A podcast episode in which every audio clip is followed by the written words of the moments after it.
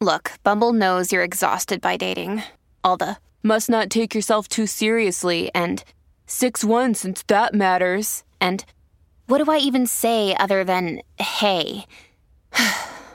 well, that's why they're introducing an all new Bumble with exciting features to make compatibility easier, starting the chat better, and dating safer. They've changed, so you don't have to. Download the new Bumble now.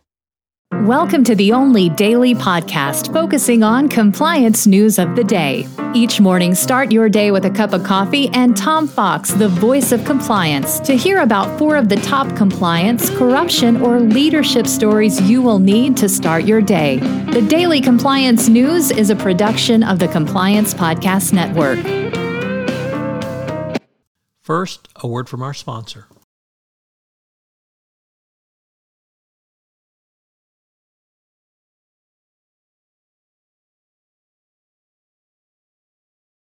The Daily Compliance News for 2023, the Corrupt Client Edition.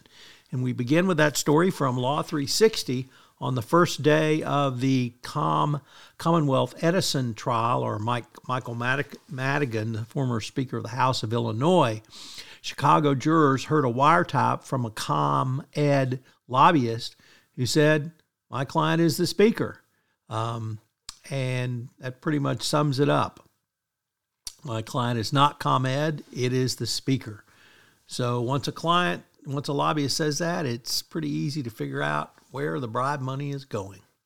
Next up, uh, as we previously reported, JP Morgan is going after former executive Jes Staley on his relationship with Jeffrey Epstein. Well, now it's reported he's going to be deposed uh, next week.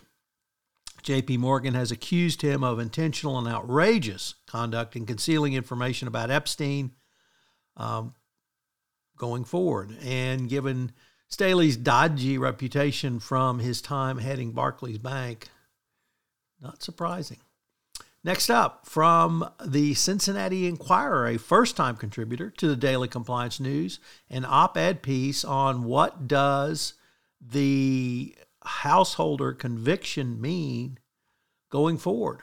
And Beryl Love says it means that uh, if we ignore the state house, we do so at our own peril. Now, this happened in Ohio, but obviously that uh, really is a message that every state and citizens of all 50 states of the U.S.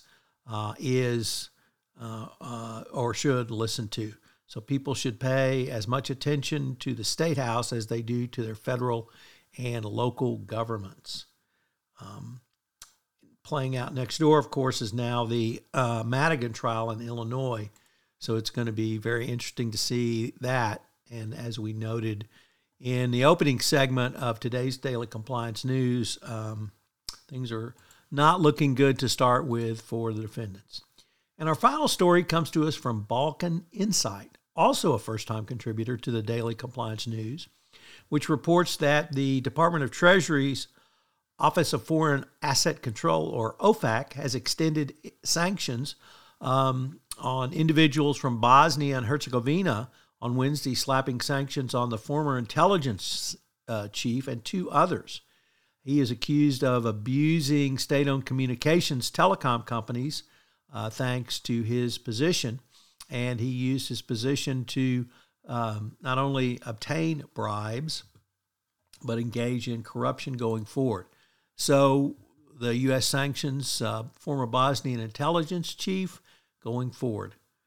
I hope you have a great weekend, and we'll be back with you on Monday.